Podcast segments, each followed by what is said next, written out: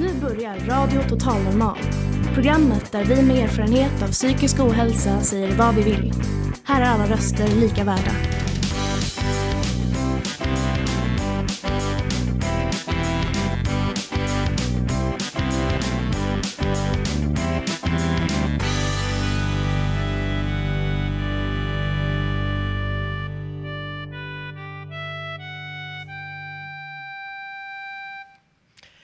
Hej och hjärtligt välkomna till Radio Total Normal.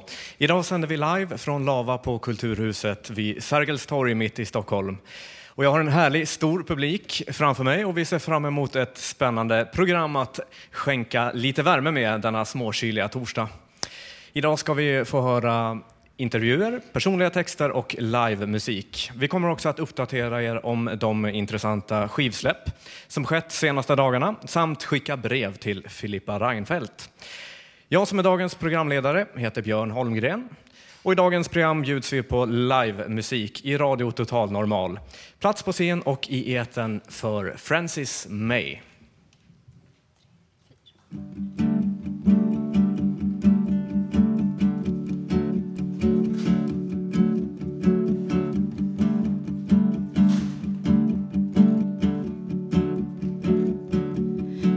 What does it come to? I need some space. I need time to think things over.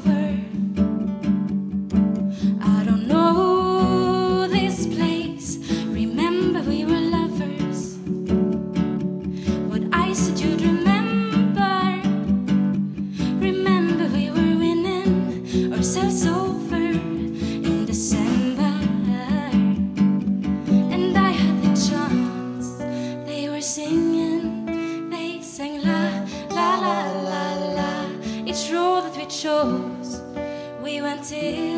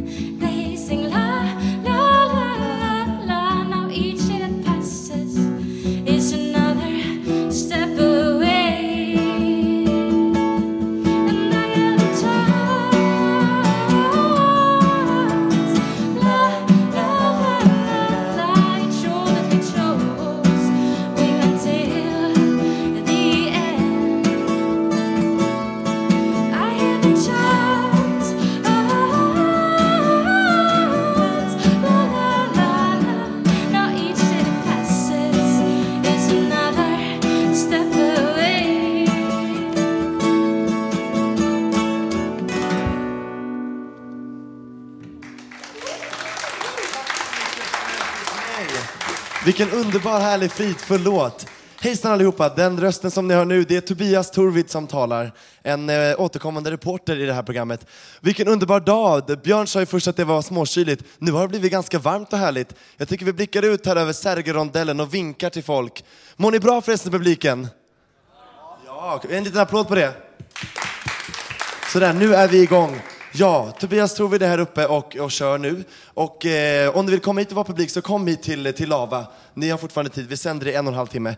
Eh, nu står jag här nämligen med Dennis Duvarci som eh, jobbar här på Lava. Nu vill jag att du ska berätta vem du är och vad du gör här. Ja, eh, hej. Dennis Duvarci heter jag. Eh, och eh, jag, är pro- eh, jag kan ta det där igen. Dennis Duvarci heter jag och jag är producent här på Lava eh, och har hand om ljudverkstan främst. Eh, och Lava är en eh, kreativ verkstad kan man säga för eh, folk mellan 13 och 25. Och det är samtidigt en scen där man kan gå på konserter eller arrangera spelningar. Det är en musikstudio, det är ett DJ-rum och det är allt man kan tänka sig. Och vi jobbar med ungas egna projekt. Så att till oss kan man komma med sina idéer och så hjälper vi folk att och förverkliga de idéerna. Och det är vi ganska duktiga på skulle jag vilja säga. Ja, hur gammal eh, kan man vara? Vilka, vilka åldrar liksom är välkomna hit? Eh, Ja, det är 13 eh, upp till 25. Eh, Det är vår målgrupp. Har vi några 13-25-åringar här i publiken? Ja, vi har faktiskt några stycken. Vad roligt. Hur, hur, liksom märker ni, hur stort är det här intresset här på Lava, mitt i stan? Ni har ju ändå ett väldigt bra läge här. Hur, hur är intresset? Eh, ja, intresset är stort. Vi får in eh, väldigt många projektförslag eh, från unga som allt från folk som vill arrangera loppisar med mangatema till modevisningar och konserter och det är allt möjligt. Det är allt från att lägga en liten pärlplatta med Super Mario till att faktiskt göra en större black metal-festival. Och det är, det är populärt. Det var häftigt. Eh, Det som du har nämnt tidigare, har det hänt? Har ni haft en black metal-festival? Eh, ja, det har vi haft. Nu ska jag inte vara så jättepetig med definitionerna. Det kan man kan hamna i fel område, men jag tror man kan definiera det som black metal. Ja. Ja. Ja. Vad häftigt, men vad, berätta om fler stora grejer på gång. Vad har ni på gång just nu? Det är min sista fråga. Eh, vad har vi på gång just nu? Ja, vi ser fram emot sommaren och vi kommer åka iväg på bland annat 127-festivalen i Vårberg och vi kommer vara eh, på, i Rinkeby den 8-9 augusti och vara där inför en spelning eh, i samarbete med Parkteatern. Det är en, ett stort hiphop eh, eh, samarbete mellan Sydafrika och svenska hiphopartister. Så vi kommer finnas på plats där och eh, hjälpa folk och lära folk hur man kommer igång med att skapa beats och trycka stenciltryck och massa sånt roligt. Fantastiskt, tack ska du ha Dennis Dovarci. Då, då, jättehett tips till alla 13-25-åringar som vill komma hit. På Ivelava, det ligger här vid Sergelrondellen. Har ni öppet varje dag? Vi har öppet varje dag, eh, vardagar 2 till 19 och på helger 12 till eh, 16. Fantastiskt, då ses vi där. Tack ska ni ha Tobias Trovid här, jag återkommer lite senare. Nu över till Björn. Ja, vi sänder alltså live eh, från eh, Lava idag. Och innan Tobias intervju framförde Francis May en låt som heter What has it come to? Francis May, eller Fanny Gustafsson som du egentligen heter. Varmt välkommen till Radio Total Normal. Tusen tack. Du har ju hängt en del på Lava själv, kan du berätta? Ja, det är jättekul att vara här, för jag var här väldigt mycket när jag var 16-17 år med mina kompisar. Vi brukade sitta här och, och dricka te och prata om livet och sy och ja, spela lite gitarr också. Vad var det speciella med Lava?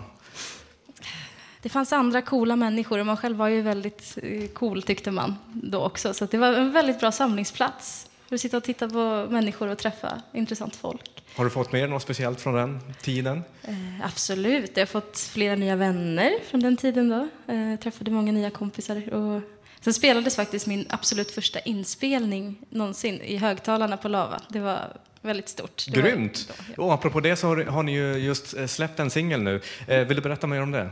Ja, jag har jobbat på en skiva i nästan två år nu tillsammans med producenten Andreas Dahlbäck och äntligen så har jag släppt min första singel från den skivan. Vilket känns jättebra. Tack så mycket. Grattis! Tack så hemskt mycket. Hur känns det? Ja, det känns, det känns väldigt skönt att äntligen få dela med sig av någonting som man har jobbat på så länge. Ehm, och så känns det skönt att, ja, att visa, visa vad man håller på med. Ja, men det förstår jag. Men hur gör man för att få tag i den då? Jo, då ska jag berätta att det finns, här idag har vi en fysisk utgåva i ett begränsat eh, antal som eh, jag har gjort själv. Eh, och den säljer jag för 20 kronor här idag. Annars kan man köpa min låt på iTunes. Eh, det kostar en nio, nej, en, vad blir det, en dollar? Jag vet inte vad kursen ligger. 6,50 kostar min låt på 6,50. iTunes eller Spotify och så finns det en musikvideo också på Youtube. Så det är bara att söka på Francis May, Lifelong Thing. Nu kommer alla att göra det med en gång. Och eh, vi ska få höra en låt till. Vilken Ja. blir det? Det blir singeln. Varsågoda. Tack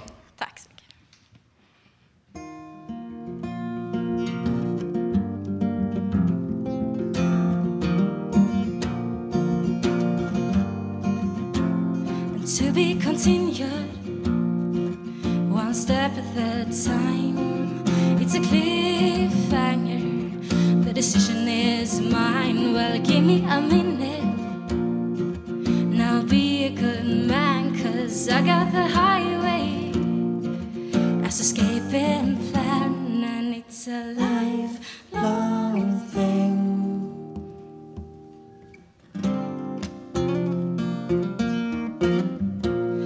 Too late for comfort, too late for a fight, and too late for kisses. Too late for good night, just to be continued. One step at a time, and I shut the window to keep out the grime, and it's a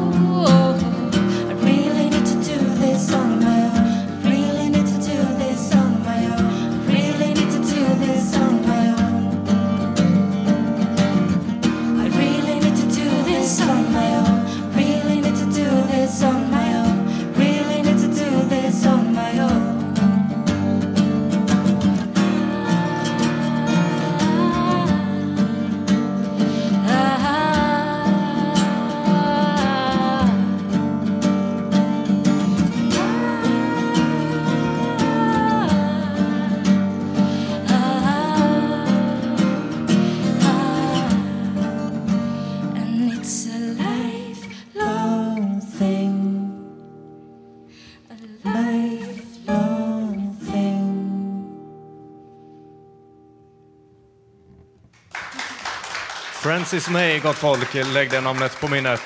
Tusen tack. Tack själva.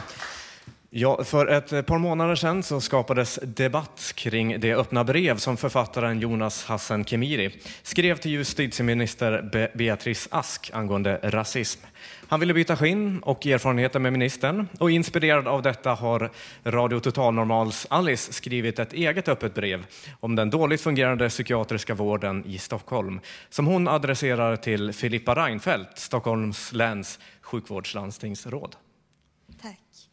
Eh, ja, jag satte mig ner för att skriva till Filippa Reinfeldt för att i min värld behövs en förändring. Och jag tänker att hon skulle kunna ändra på sånt som jag inte kan. Så här kommer nu några radioanpassade bitar och tre av berättelserna från brevet. Så sätt er ner allihopa, gärna med en kopp te. Filippa, du också. Jag vet att du lyssnar. Och lyssna nu på vad jag säger. När jag skrev brevet till dig, Filippa, var det tre dagar tills jag skulle fylla 19. Jag fick en bra födelsedag. Det blev den första på fyra år att inte fira inskriven på en institution. Och eftersom att jag är så pass ung så tillhör jag den grupp av psykiatrins patienter som ändå för det mesta känner hopp. Herregud, Filippa, vad jag och mina vänner kämpar. Tillsammans skapar vi en tillhörighet Vi skrattar, gråter, jobbar dygnet runt för att slippa fler svackor, fler LPT, fler självskador, fler svältperioder och fler självmordsförsök. Tyvärr är det många som inte klarar det. Som faller och nu är borta för alltid. Varje dag tackar jag, inte Gud, men livet, att mina närmsta vänner fortfarande lever. I den första historien är jag snart 19 och får ett samtal. Någon har hoppat framför tunnelbanan. Ingen vet vem, ingen vet om personen klarade sig. Men någon vet att det har hänt. Denna någon tänker med ens på en av sina vänner.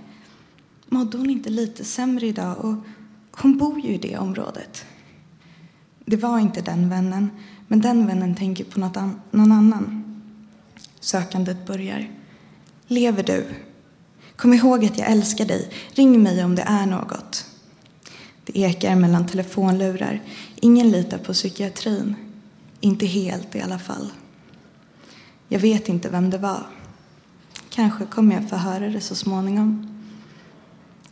Vid det andra minnet är jag 18 och kommer med polis efter ett självmordsförsök.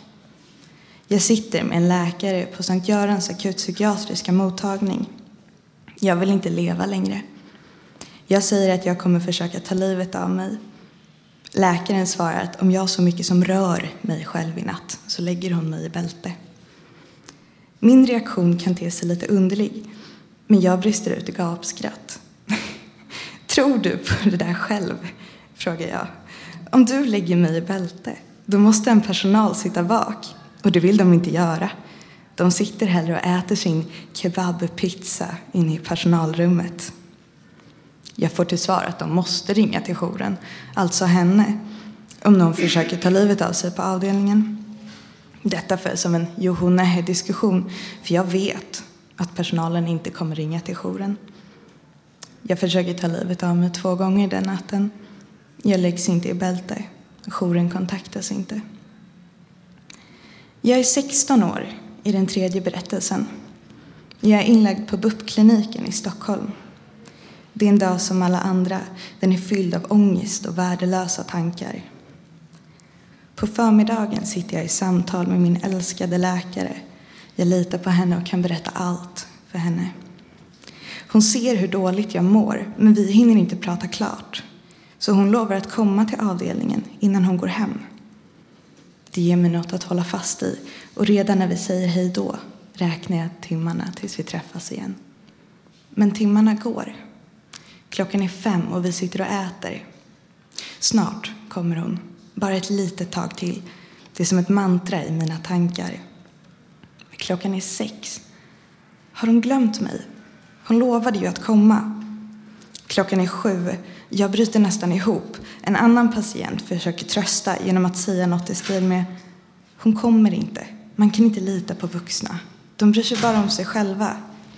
Och jag försöker förklara och övertyga också mig själv om att min läkare inte är så. Att man kan lita på henne, men klockan blir åtta. Och jag är nu ett svart litet ingenting, övergivet och gömt och allt hopp om mänskligheten är utsuddat. Jag ska aldrig lita på någon igen. Och klockan är halv nio och jag gråter och skriker inombords. Men vem står där i dörren om inte hon? Min fantastiska läkare. Hon hade jobbat över. Hon stannar hos mig i en och en halv timme tills jag går och lägger mig.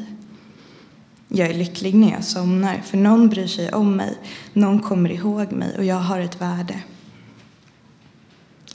Jag kommer nu fortsätta kämpa på med mitt. Bland annat så går jag i DBT, dialektisk beteendeterapi. Och även om jag har förlorat nästan hela min tonårsperiod till ångest och sjukhus så ska jag få en ung vuxen tid som är så bra att folk blir galna av avund. Jag tror att jag har kommit fram till att inom psykiatrin så är kompetens viktigt. Men engagemang, vänlighet och vilja är livsnödvändigt för att vården ska fungera. Njut nu av ditt te, Filippa, och tänk över vad man skulle kunna göra för att förändra det som inte fungerar så bra. Behöver du hjälp eller vill höra resten av brevet så finns jag här. Jag vill ha mjölk i mitt te. Tack för att ni lyssnade.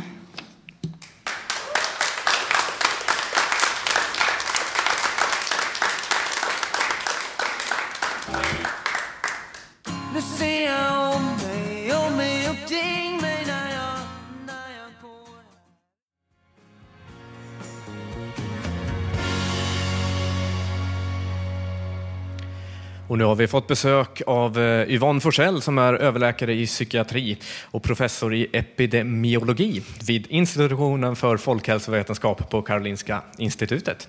Välkommen till Radio Total Normal. Tack så mycket. Du forskar kring eh, psykisk hälsa. Ja, kring både förekomst och orsaker till psykisk ohälsa.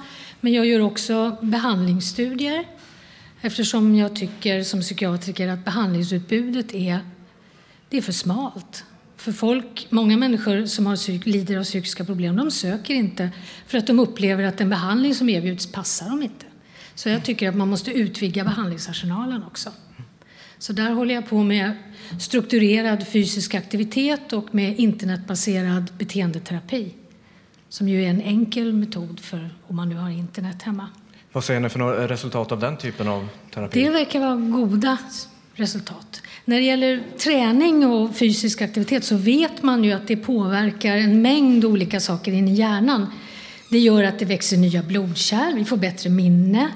Det gör att eh, de här transmittor, de här signalsubstanserna som vi påverkar när vi ger mediciner, de ökar vid fysisk aktivitet. Men vi vet inte hur mycket man måste träna för att få effekt. Många har säkert sprungit och upplevt sådana här runners flow och sånt.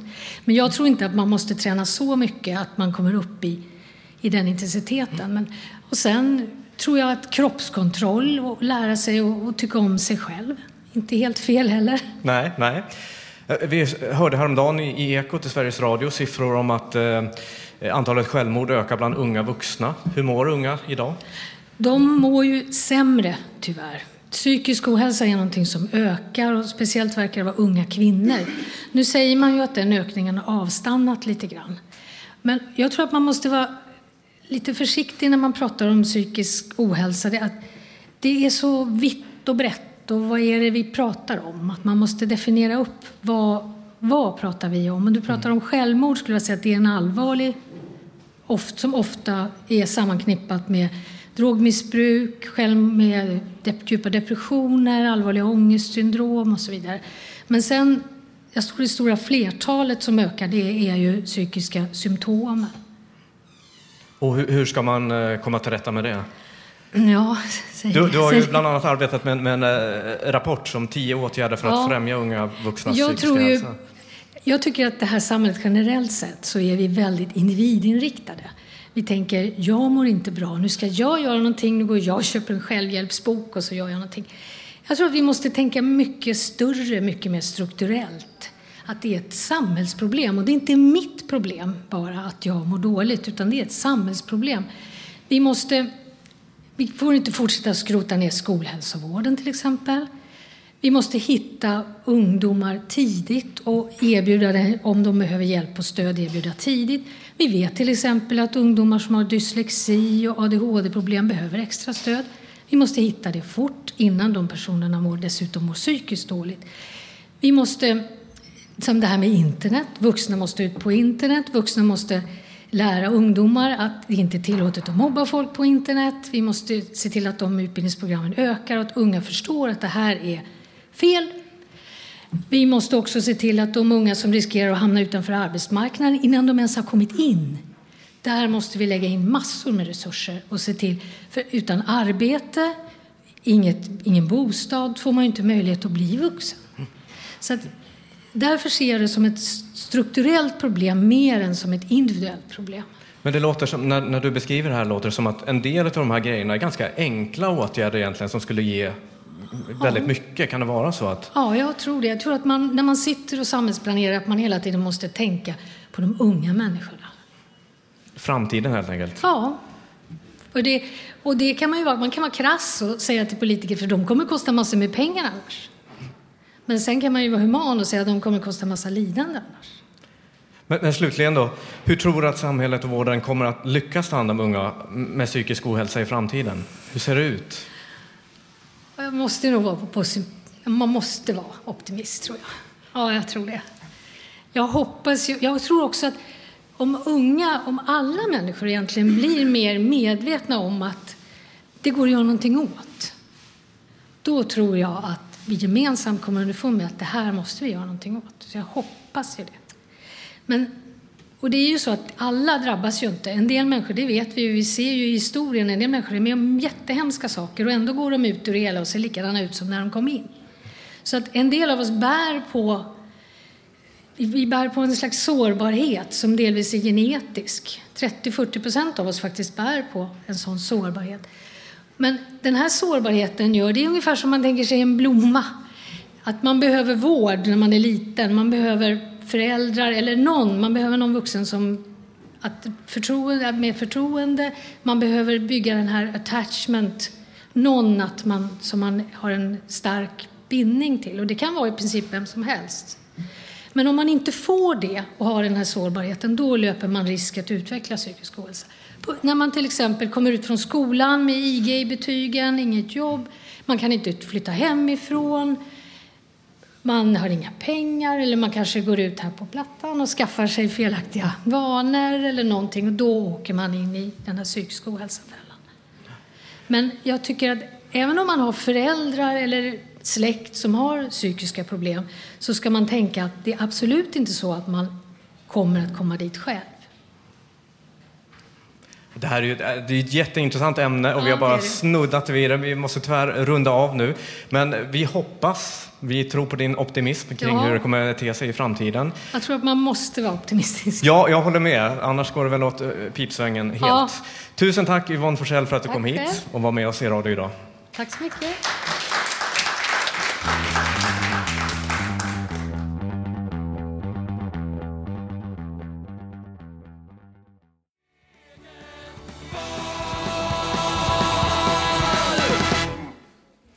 I publiken på plats här på Lava sitter även studenter från psykologprogrammet vid Karolinska institutet. Och vid mikrofonen har jag nu fått sällskap av en av dessa, nämligen Niklas Andersson. Välkommen Niklas. Tack så mycket. Tack, tack.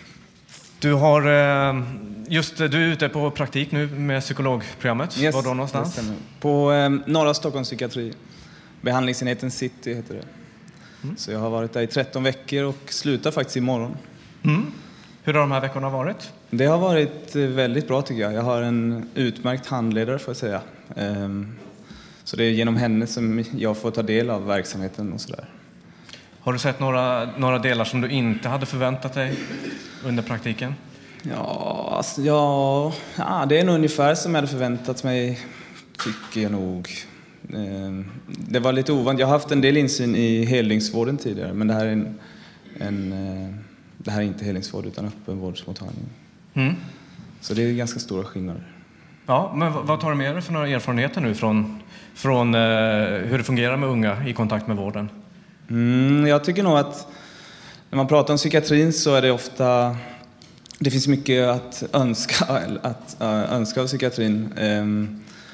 Men det finns väldigt mycket gott också. Väldigt, alltså många som jobbar inom psykiatrin är min bild absolut. Som är väldigt engagerade och drivna och varma. Och eh, som i det här brevet som Alice läste till Filippa Reinfeldt så tänker jag mycket att en stor del är att möjliggöra för människor i vården, i psykiatrin, att kunna vara så som de vill vara. Men det är ofta, man har ett patientmöte och sen så har man ett till direkt efter. Det är väldigt svårt att vara flexibel om någonting har hänt och kunna dra ut till exempel.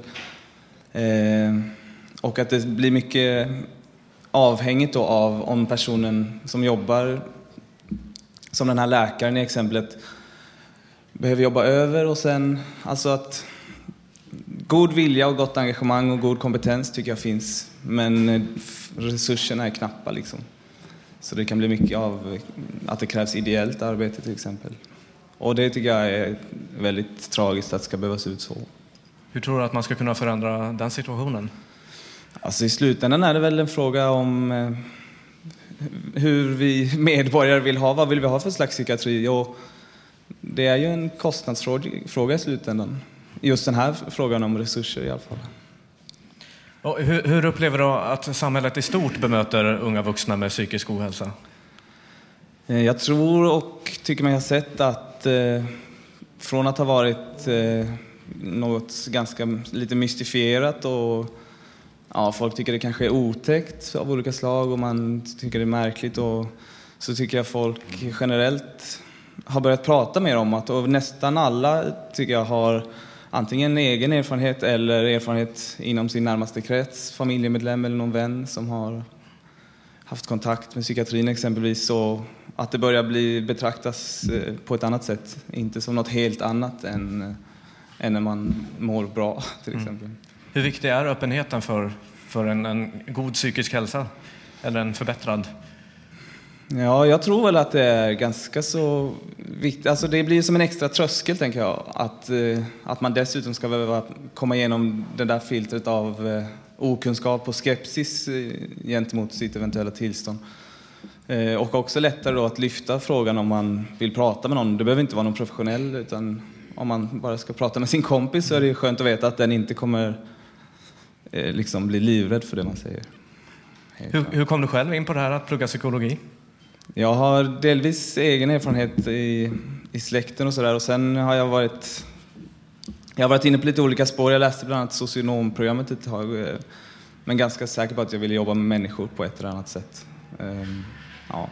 Och sen tycker jag psykologi verkade vara det rätta till slut. Absolut. Hur lång tid har du kvar på utbildningen? Ett år. Ett år är kvar.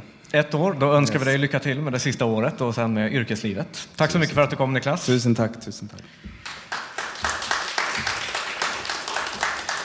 Och nu blir det mer musik i Damo.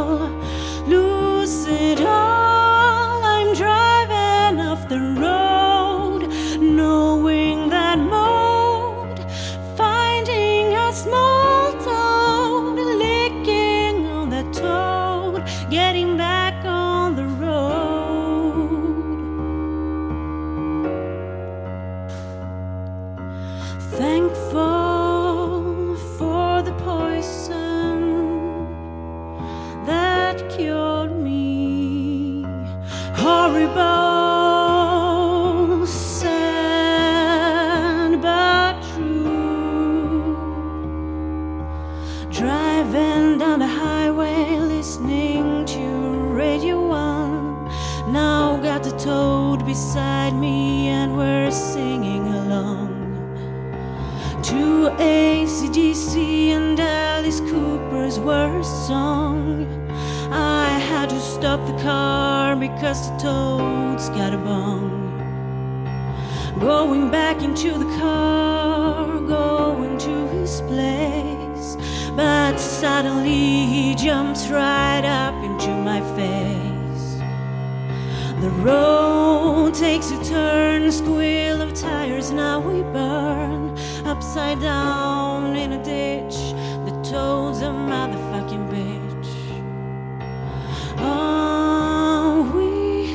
just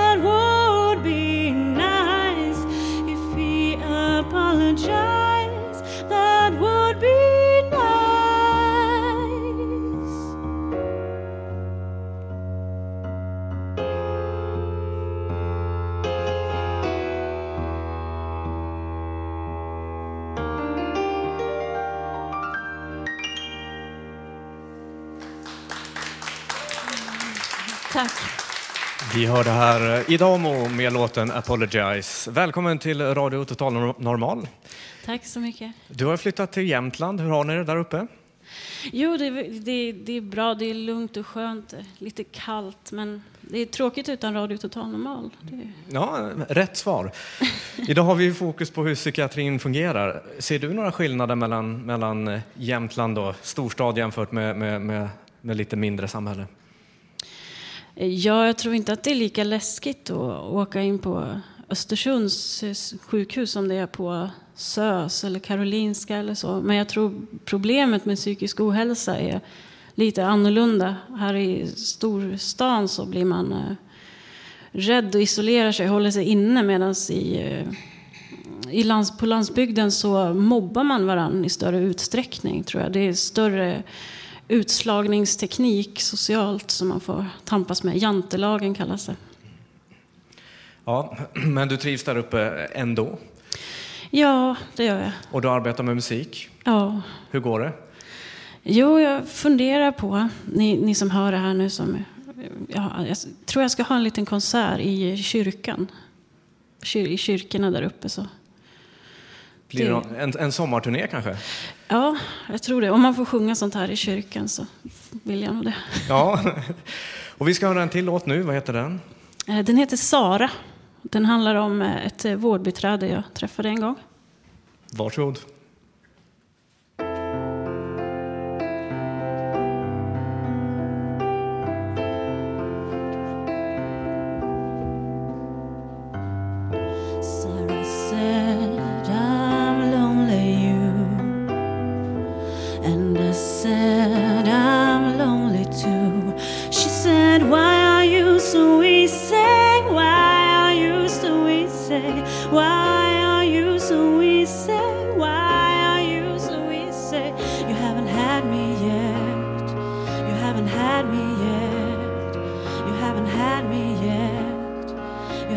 Had me yet.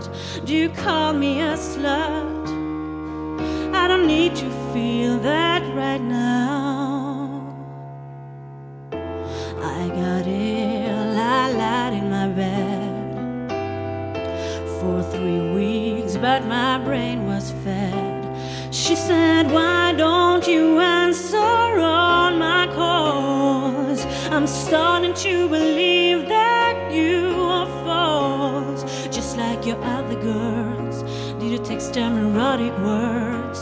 they can go to hell if they don't treat you well? It's all on your demands. I don't know you enough to stand that right now. You make me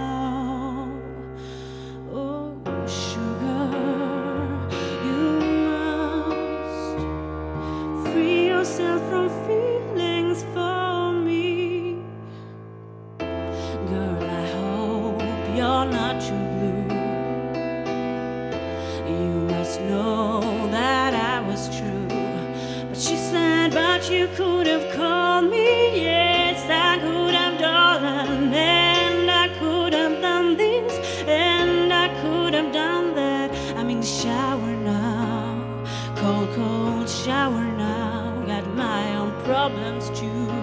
I can't take care of you when I'm married yet.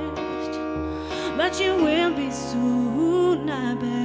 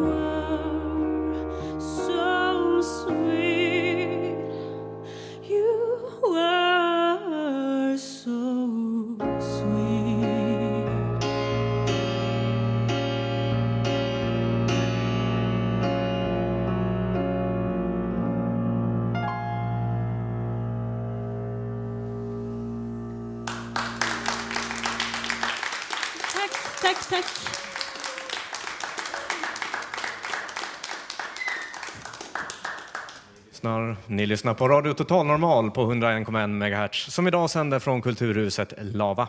Vi har flera inbjudna verksamheter på plats idag. Alice finns ute i publiken. Över till dig. Tack. Ja, jag sitter här med Anna på min vänstra sida. Hej. Eh, Du kommer från Mäster Olofsgården. Vad är ni för verksamhet och vad gör du där? Eh, Mäster Olofsgården är en hemgård i Gamla stan. En, en plattform för social och kulturell gemenskap kan man säga. Och jag är projektsamordnare för ett projekt som heter Dörren och är en konstnärlig verksamhet för ungdomar mellan 16 och 25. Och eh, Dörren har, vi har olika konstnärliga ateljéer som eh, står öppna och vår tanke är att alla ska ha möjlighet att komma och kunna uttrycka sig kreativt så att allt är kostnadsfritt och ja, vi vänder oss då till, eh, till alla ungdomar. Ja, kommer ni ofta i kontakt med unga som har erfarenhet av psykisk ohälsa? Eh, ja, det gör vi definitivt. Eh, alla möjliga olika problem som självskadebeteende, alkohol och drogmissbruk, eh, vad mer? Ja, alla möjliga olika diagnoser och eh, ja, definitivt. Vad, vad kan ni göra för att hjälpa dem och vad gör ni för att hjälpa dem?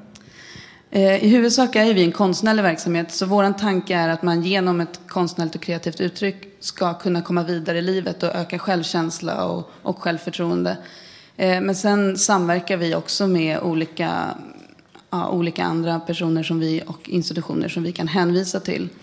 Eh, både inom socialen och psy- psykiatrin och eh, ja, andra ungdomsorganisationer och så vidare. Finns det tillräckligt med ställen för unga här i stan? Och kan det finnas tillräckligt med ställen? Alltså, jag kan inte direkt svara på den saken. Jag tycker att det är en väldigt svår fråga. För att det, finns ju, det finns ju många plattformar för ungdomar, tycker jag, som vi stöter på. Men jag tror att ett problem kan vara att man har ganska svårt, är man i ett tillstånd där man mår väldigt dåligt så har man svårt att ta sig dit. Eh, och där tror jag att det finns en brist, att man inte fångar upp dem på rätt sätt, de som verkligen behöver. Och sen så ser jag ett problem att man inte samverkar tillräckligt bra emellan olika organisationer och myndigheter. Precis. Jag vet det, det kan vara svårt att hitta de här fantastiska små pärlorna som finns här och där. Eh, tack så mycket. Tack. Eh, på min högra sida sitter jag med Britta. Du är från Shadow. Berätta, vad är det ni gör? Vi är en förening, eh, står för Self-Harm and Eating Disorders Organization. Och vi är en intresseförening som sysslar med självskadebeteende och ätstörningar. Och vi vänder oss till drabbade i alla åldrar, anhöriga och vänner och även vården. Okej, och vad gör du där? Eh, Min funktion är att jag fungerar som lokalrepresentant i Stockholm. Och eh, det betyder att jag är medverkar i olika brukarråd eh, där vi pratar med psykiatrin. Eh, Vi är också, eller jag är också inblandad i Självskadeprojektet som är ett projekt som ska pågå till och med 2015. Också ett samarbete med psykiatrin. Okej, och hur, hur funkar vården för unga som har självskadebeteende? Vi märker väl kanske att den fungerar väldigt olika beroende på vart man kommer, tyvärr. Och att det ofta handlar om, så som du pratade om förut, att eh, man, eh, det finns de här guldpersonerna här och där. Och det är nästan avgörande att man eh, får träffa på en sån. Ja, och sen har det väl visat sig också att det är att det är ganska svårt att behandla framförallt självskadepatienter. Det verkar som att det är inte bara patienterna som behöver stöd utan även vårdpersonalen behöver någon form av stöd och hjälp för att kunna... Att det är ett väldigt... Ehm, det är många människor som reagerar väldigt starkt på just självskada. Och i sin yrkesroll kan det vara väldigt svårt att lära sig hur man ska hantera det här ehm, på ett bra sätt. För att inte Ja, det har, till exempel att det har varit väldigt mycket tvångsvård och att folk har upplevt sig som väldigt kränkta inom vården. Ehm, ja, att det behövs utbildning och att det finns flera projekt som riktar sig mot att också kunna hjälpa vårdpersonalen. Att, hjälpa, att hjälpa patienterna. Ja, precis. Vi ska senare ha en eh, diskussion om hur man kan, vad man kan göra för att vården ska fungera bättre. Så eh, klura på det allihopa. Tack så mycket. Tack.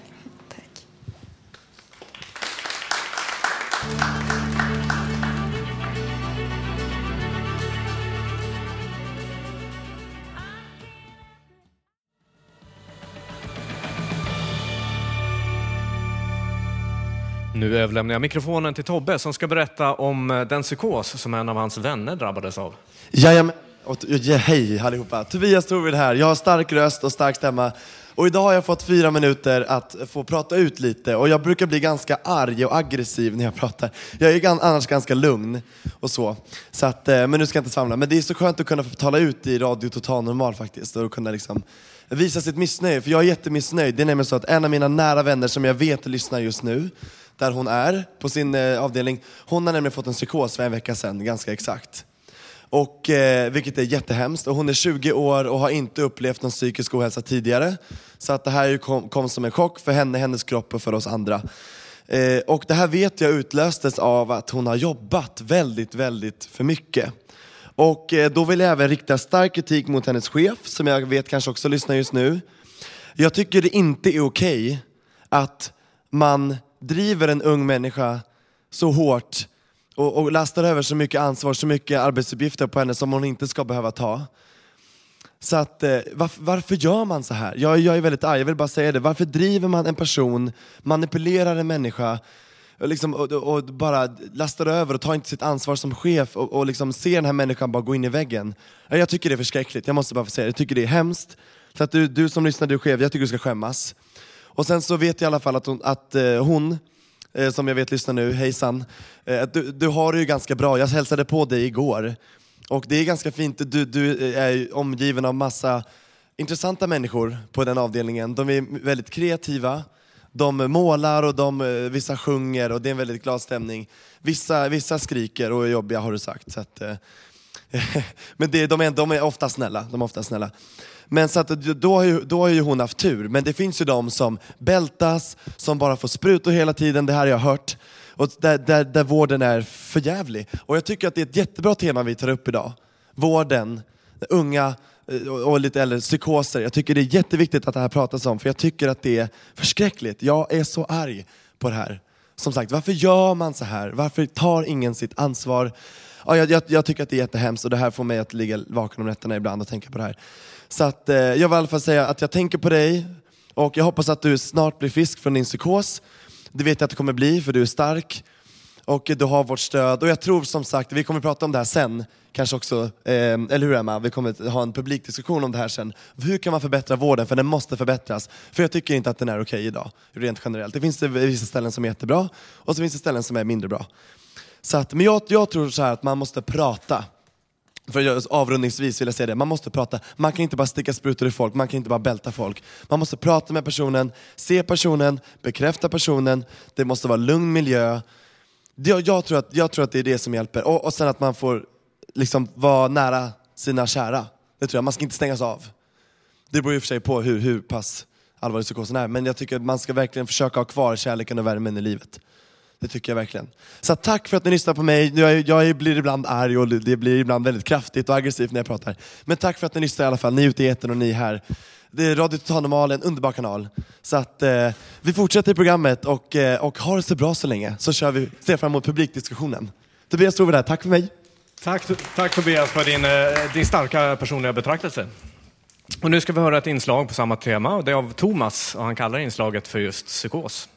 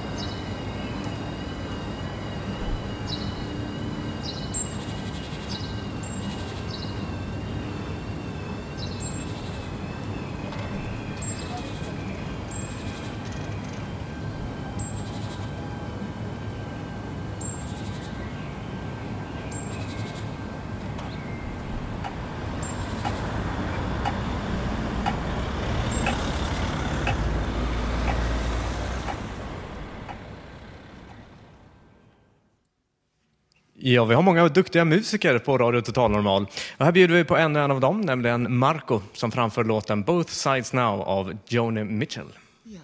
Ja, jag ska framföra den här låten i en eh, ganska lik en annan version som jag hört.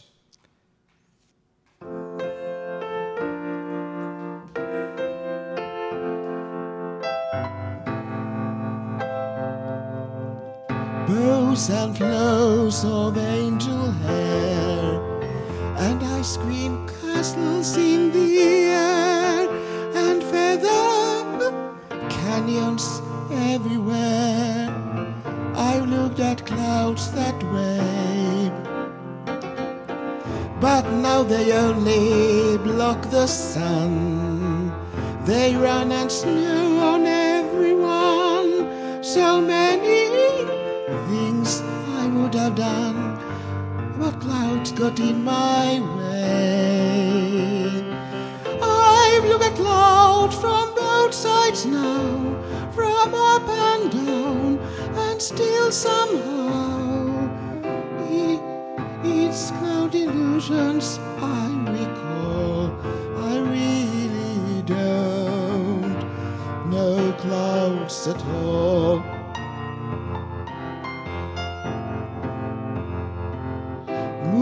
Moons and dunes and Ferris wheels, the dizzy dancing where you feel as every fairy tale comes real.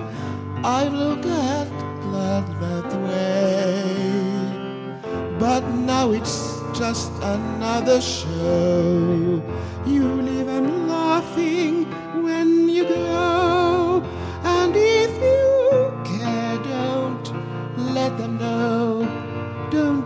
yourself away. I've looked at clouds both sides now,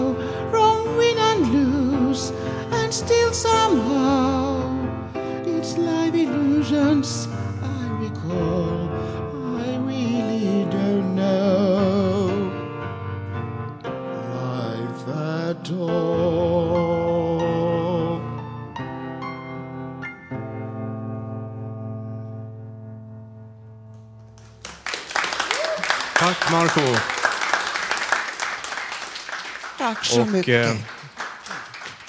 Och på tal om musik, en skiva med titeln Våran drömmars stad har just släppts i Stockholm. Och jag står här med en av producenterna, Lina Johansson. Berätta, vad är det för någon skiva? Det här är en skiva, en gatuskiva. Eh, Vi kallar den Stockholms första riktiga gatuskiva. Eh, Och den ser ut så här, jag visar upp den här nu. Det är eh, ett samarbete med, jag tror vi har räknat på ett ungefär ett 80-tal personer som har gjort den här skivan. Och det är etablerade musiker, konstnärer, fotografer och oetablerade musiker, konstnärer och fotografer som har varit med och samarbetat för att göra den här skivan.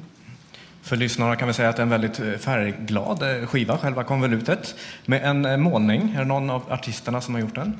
Nej, vi, eh, jag kan börja med att berätta att vi har, ehm, vi har bestämt att vi ska kalla människor som lever i utsatthet för rotlösa människor. Ehm, för att inte tala om hemlöshet, för att det är ett väldigt komplext begrepp. Eh, Så att det här är en rotlös eh, människa vid namn Jonte som har målat en bild av nu är, nu är du från Stockholm så nu vet du kanske vilken kyrka det här är. Det ser ut som Höga Lidskyrkan. Ja, det är det. Mm. Vilka är med? Jonte säger du. Kan du ge exempel på vilka? Eh, det är eh, Rebellrobban är med, en karaktär i Stockholms tunnelbana. Eh, konvaljen är också en, ja, en man som har spelat på gatorna i över 40 år. Eh, sen har vi, ja det är en massa, massa, men bland de kända artisterna så är det ju Markus Krunegård, Irma Schultz Keller, Anders Vendin från Money Brothers. Eh, nu ska jag kolla lite här. Eh, Kaja Real har vi, Kriget. Ja, det är en massa. Men de, här, de, de kända artisterna, de ser man ju ganska ofta. De är hyfsat enkla att hitta. Men de rotlösa, hur har ni fått tag på dem? Vi har samarbete med bland annat Ny Gemenskap, eh, Klaragården och även er här på Radio Total Normal. Så vi har varit ute och gjort lite research under några månaders tid. Så det är där vi har hittat alla människor. Och nu släppte ni skivan häromdagen. Igår var det officiella releasedatumet. Hur känns det? Det känns helt fantastiskt att vi äntligen har produkten i handen. Det har varit ett samarbete med så många olika människor som man inte riktigt vetat hur slutresultatet skulle bli. Men äh, det är jätteskönt, det är härligt. Ni är nöjda med, med skivan som den, som den ja, blev? Ja, absolut. Vi kan, man kan ju alltid förändra och förbättra men eh, förhoppningsvis gör vi en skiva till och då blir det ännu bättre. Men den här är, den är jättebra. Värd att lyssna på. Ja, och, och från Radio Total Normal ju, har man ju också varit med på skivan med små texter och, och utdrag ur intervjuer och så. Mm. Hur har det bidragit till skivan? Eh, Det, har, det bidraget, eller de bidragen har, ligger som en, ett klister kan man säga mellan alla låtar. Så då är det, har ni på Radio Total Normal bidragit med en ljudbild av Stockholm och funderingar och tankar och sådär. Och det är det som ligger mellan låtarna då. Det låter som en jättebra skiva och ett jättekul projekt och du verkar väldigt nöjd Lina. Mm. Det är kul att höra. Eh, Var kan man få tag på skivan? Våran drömmars stad? Här, den här skivan eh, är ett hjälp till självhjälpsprojekt så den kan man bara köpa på gatan av försäljare som köper den av projektet för 20 kronor och säljer den till allmänheten för 80 kronor. Så man tjänar ju en rejäl hacka per, per skiva. Så att håll utkik efter våran drömmars stads försäljare ute på stan. Vi uppmanar alla att gå ut och köpa skivor. Våran drömmars stad. Tack så mycket för att du kom hit Lina. Tack själv. Tack.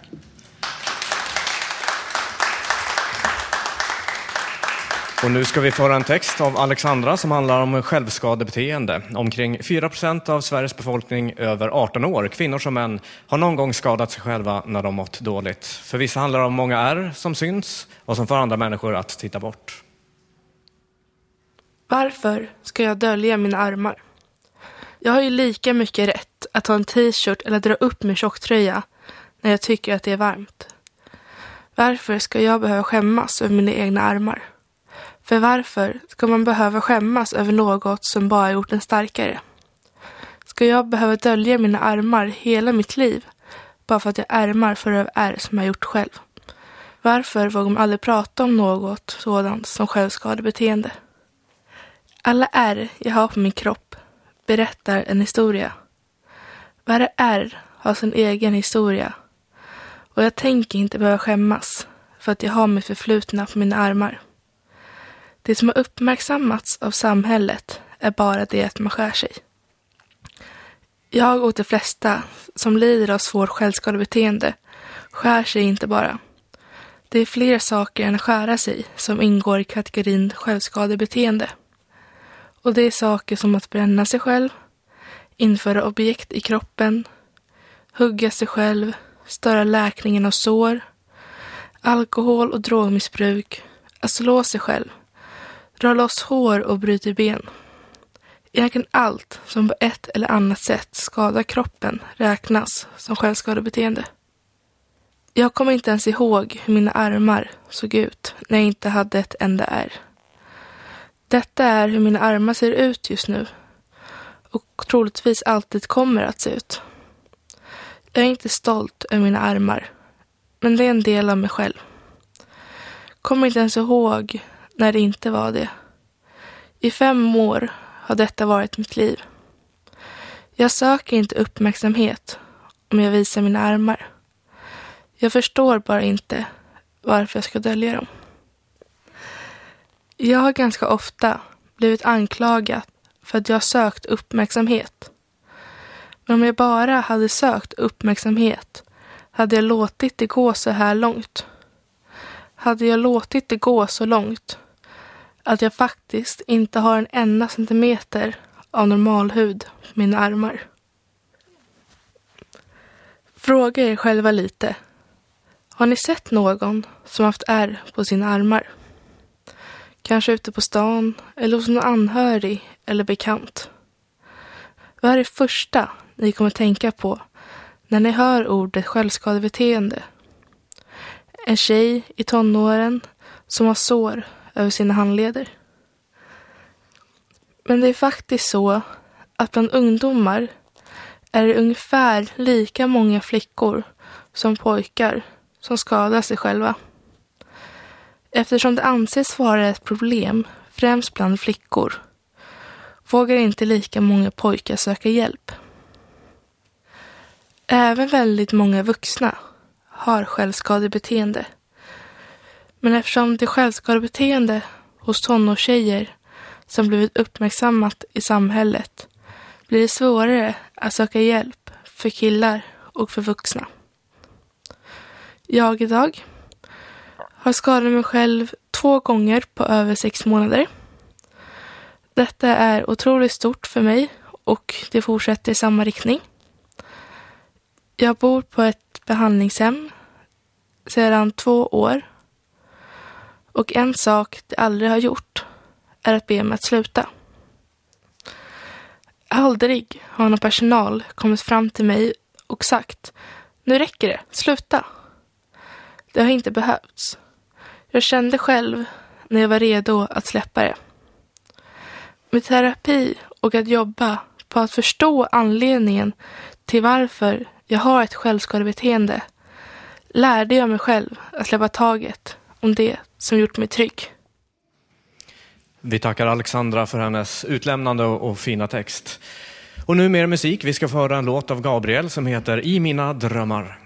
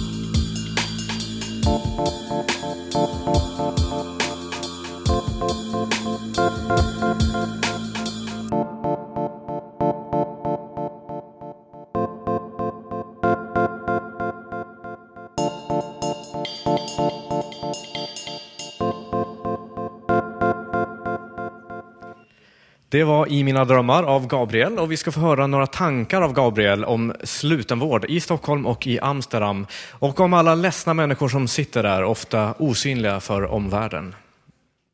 Jag, jag satt ju först låst en månad i Amsterdam och sen så var det ju bara transport till Sverige och sen så typ ja, drygt två månader här i Sverige på så här låst avdelning. Och alltså, man ser ju så här människor som mår dåligt när man är inlåst och det är som att de bara typ så här glöms bort. Liksom. Folk kan bara sitta och gråta helt öppet liksom och det är så här. äh, händer ingenting. Folk är bara så här. äh, nej, typ. Det är som att det inte finns liksom. Det är väldigt svårt, i varje fall för mig också på sätt och vis att hantera sånt. Men jag tänker typ att när man är på ett sånt här ställe där det ska hanteras, kanske, vill jag tänka. Att det inte händer någonting, det är faktiskt ganska hemskt. Ja, det finns många tankar kring eh, psykiatrisk vård, eller hur? Päivi och Alice? Ja, tack. Eh, vi har tänkt be alla som sitter med på sändningen att hjälpa oss att komma på idéer med hur psykiatrin skulle kunna bli bättre.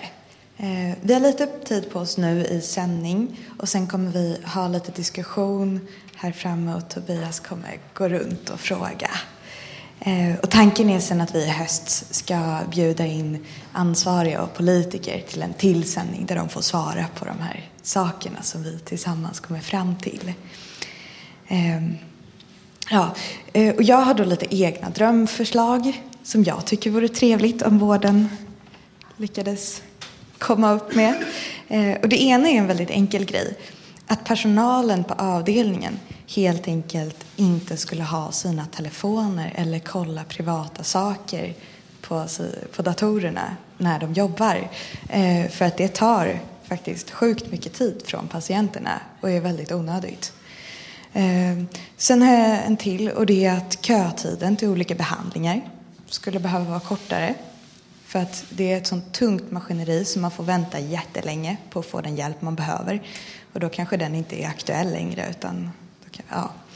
Eh, och sen tycker jag också att det känns som att många som jobbar inom psykiatrin har det som ett sistahandsval. Att de egentligen inte vill vara där, eh, skötare och så. Och det blir ju jättedumt att någon ska jobba med människor som inte tycker om människor.